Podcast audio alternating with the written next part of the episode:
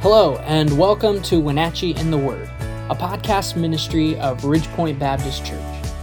Our purpose is to help each one of us grow more in love with God by studying and meditating on His Word. We're glad you joined us today. Now, let's see what the Bible has to say.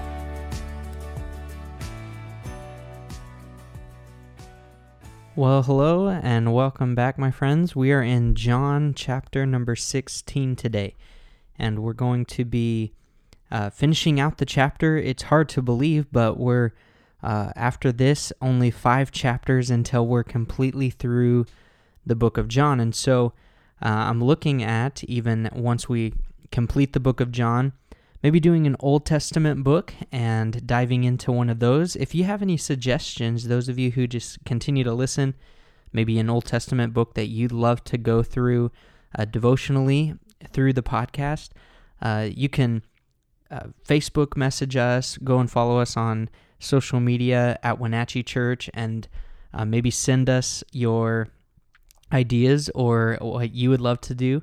Uh, you could also text our church's Google number, which is 509 761 9770. That's 509 761 9770. And we'll look forward to uh, hearing from you so that we can uh, decide what book we're going to go through next. But right now, John chapter 16, and we're picking it up in verse 16 now, before we get too far in, we need to remember that all of this has been taking place the same night. And uh, we said a few episodes ago, I, I, don't remember quite how many back we said this, but um, John chapter 13, 14, 15, and 16, yes, they all take place in the same night, but also uh, many believe that, especially chapters 14, 15, and 16, were said either there at the table uh, of the Last Supper, teaching his disciples, or maybe on the way to the Garden of Gethsemane, where Jesus would pray and ultimately would be betrayed by Judas. And I kind of hold to the fact that it would maybe be on the way there, or maybe even both. Some of it was sitting down. Some of it, he said, we must go in the middle of the conversation. Maybe that's when they stood up and they start to take place. The reason I say that is because specifically when I see when I, I, like to envision what's taking place as I'm reading the Bible and kind of read it with an imagination. And here in verse 16, Jesus says to them, A little while, and ye shall not see me, and again a little while, and ye shall see me, because I go to the Father. The reason I say I think I see this as them walking is maybe Jesus has been teaching all of these things, and now he says this statement. You know, a little while from now, uh, you're not going to see me anymore. But a little while from that, you will see me because I'm going to go to my Father. And the disciples, maybe as they were walking, some of them that were sit, sitting or standing or following a little bit farther behind Jesus, say to themselves, it says, What is this that he says unto us? A little while, and ye shall not see me, and again a little while, and ye shall see me. And, and because I go to the Father, They said, therefore, What is this that he says? A little while? We can't tell what he saith. And so they're talking to each other, uh, most likely in hushed tones, trying to keep it away from Jesus, thinking, What is he talking about? Uh, for a little while, we won't see him anymore. And then a little while after that, we will see him. Are we going to see him or are we not going to see him? And what's he talking about going to his father? And how long is a little while? And they're thinking all of these things to each other. And as they're thinking that, Jesus knew what they were thinking. He knew their hearts. And I love it says there in verse 19 Now Jesus knew that they were desirous to ask him, and said unto them, Do ye inquire among yourselves of that I said? A little while, and ye shall not see me, and again a little while, and ye shall see me. He says, Are you guys wondering what I mean by that? And obviously they were. He knew their hearts, and he goes to explain it to them. He says, Verily, verily, I say unto you, that ye shall weep and lament, but the world shall rejoice, and ye shall be sorrowful, but your sorrow shall be turned into joy. Now, here, what Jesus is talking about is uh, a contrast of what's about to take place in his life, the fact that they won't see him anymore, is going to be very, very disruptive to the emotions, to the lifestyle, to the thought processes of the disciples. And because of it, it's going to wreck many of them. Uh, it's going to put them in a very sorrowful state, is what Jesus is saying. He says, The world is going to be rejoicing while you are weeping.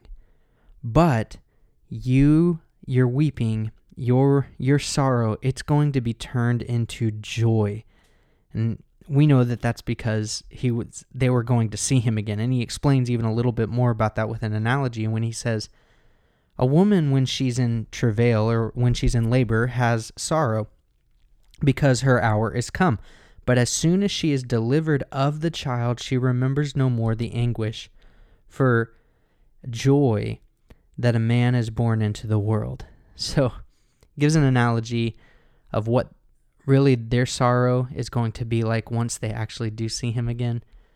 He's saying, look, when a woman is in labor, there's sorrow, there's travail, there's pain, there's so much there in the process of a labor.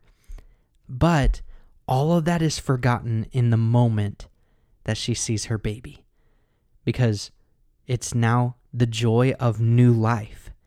And so Jesus is telling them, look, just as a woman has that sorrow and pain in childbirth is it's but it's forgotten the instant that the joy of new life comes, so too will you go through a time of sorrow and pain and an emotional toil, but it will be turned to joy when you see me again. Your heart shall rejoice, and your joy no man taketh from you. He says, No one's going to be able to take away the joy that you have because of what you're going to experience when you see me.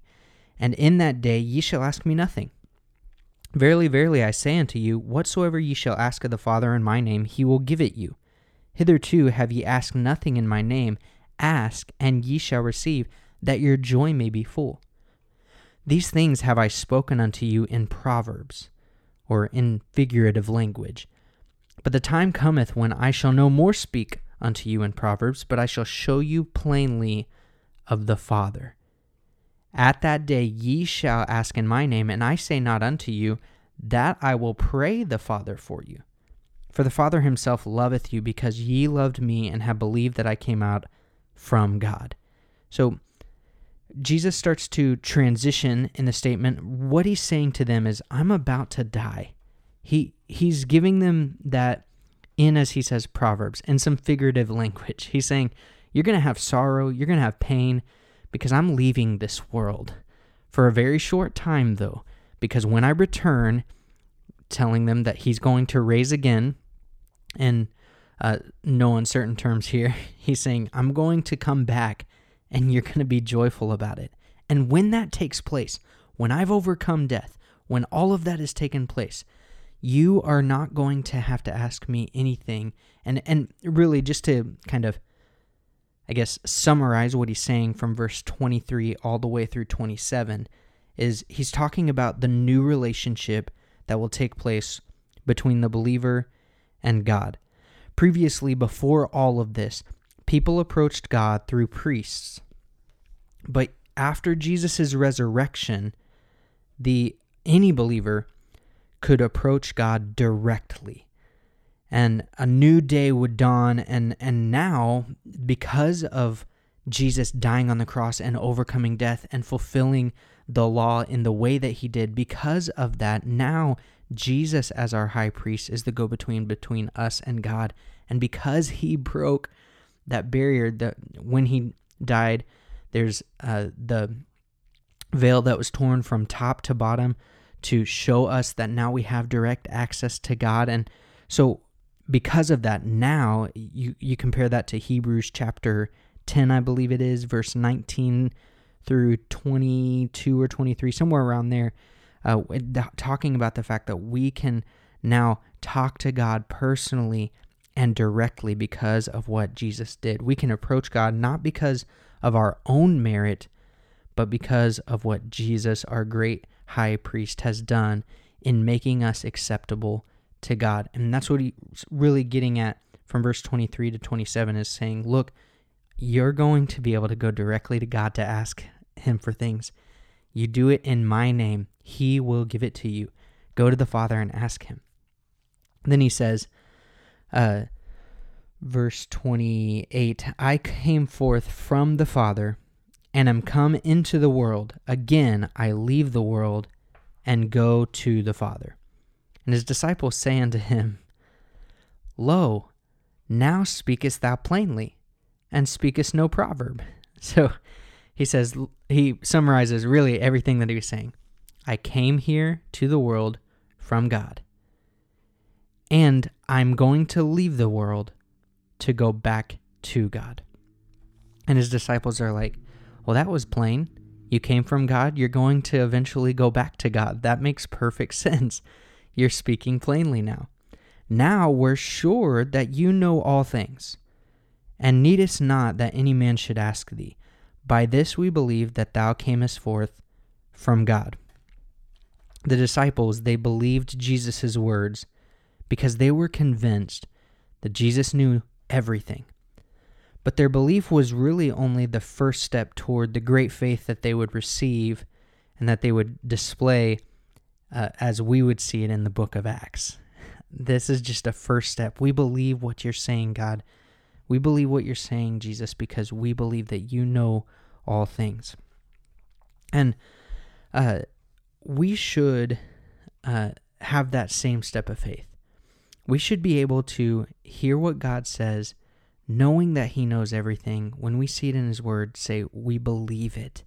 Now, Jesus knew really the validity and the strength of their faith in this moment.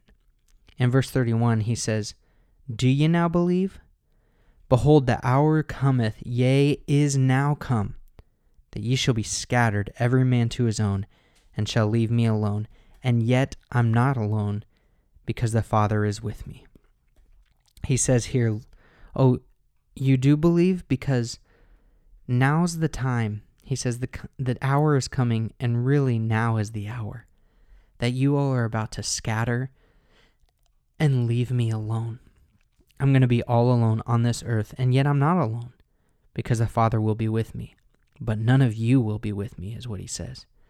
And then he summarizes in verse 33, he looks there, really everything that he's been saying, and gives a wrap up statement. He says, Look, these things I have spoken unto you, that in me ye might have peace. In the world ye shall have tribulation, but be of good cheer. I have overcome the world. I love, love, love, love this. Jesus summed up all that he had told them this night, tying together the themes of John chapter 14, verses 27 through 29, when he says, I'm giving you my peace, I'm leaving it with you, that your joy would be full. In chapter 16, at the beginning of the chapter, when he's talking about uh, about the fact that they wouldn't be offended and that they would uh, be able to uh, believe on him, and then uh, even a, a, little bit later in the chapter when he's talking about the fact that uh, the Holy Spirit would be coming and they would have comfort from him. He's tying all of that together with these words Take courage, be of good cheer. In spite of the inevitable struggles that they would face, they would not be alone. Jesus would not abandon them. And for us as well, Jesus does not abandon us to our struggles either. If we remember that the ultimate victory has already been won, we can claim the peace of Christ in the most troublesome times. I love how everything that he has said to them. He says, While you live on this earth, there are going to be times that you're persecuted that the world hates you, that you don't understand what I'm trying to tell you, that you stray from the path that I have for you, that you need to be purged, that you need to be pruned and, and helped along the way to abide in me. But don't let all of that that takes place in this earth overtake you. Don't let that distress you. In me, you have peace. Here's why because I have overcome the world. And yes, we will go through things. each and every day. And yes, there will be times just as the disciples had when Jesus was dead and their hope seeming was seemingly gone. We will go through times of sorrow and pain and confusion.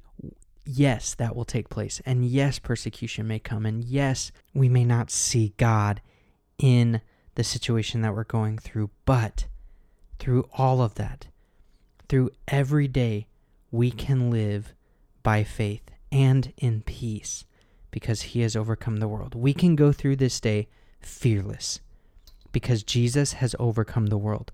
Even death has no sting. If we know Christ, we don't even have to fear death because he overcame it when he rose from the grave. He has overcome it all. So, friends, be of good cheer. Our Savior has overcome it all so that we might each and every day be able to live in His peace. Thank you so much for listening. If you enjoyed the podcast, go ahead and subscribe to it or share it with your friends. You can hit that share button or take a screenshot and share it on your social media. And if you're from the Wenatchee area, we'd love to see you at Ridgepoint sometime. Find out more about our ministry at wenatcheechurch.com. Thanks again for listening. God bless.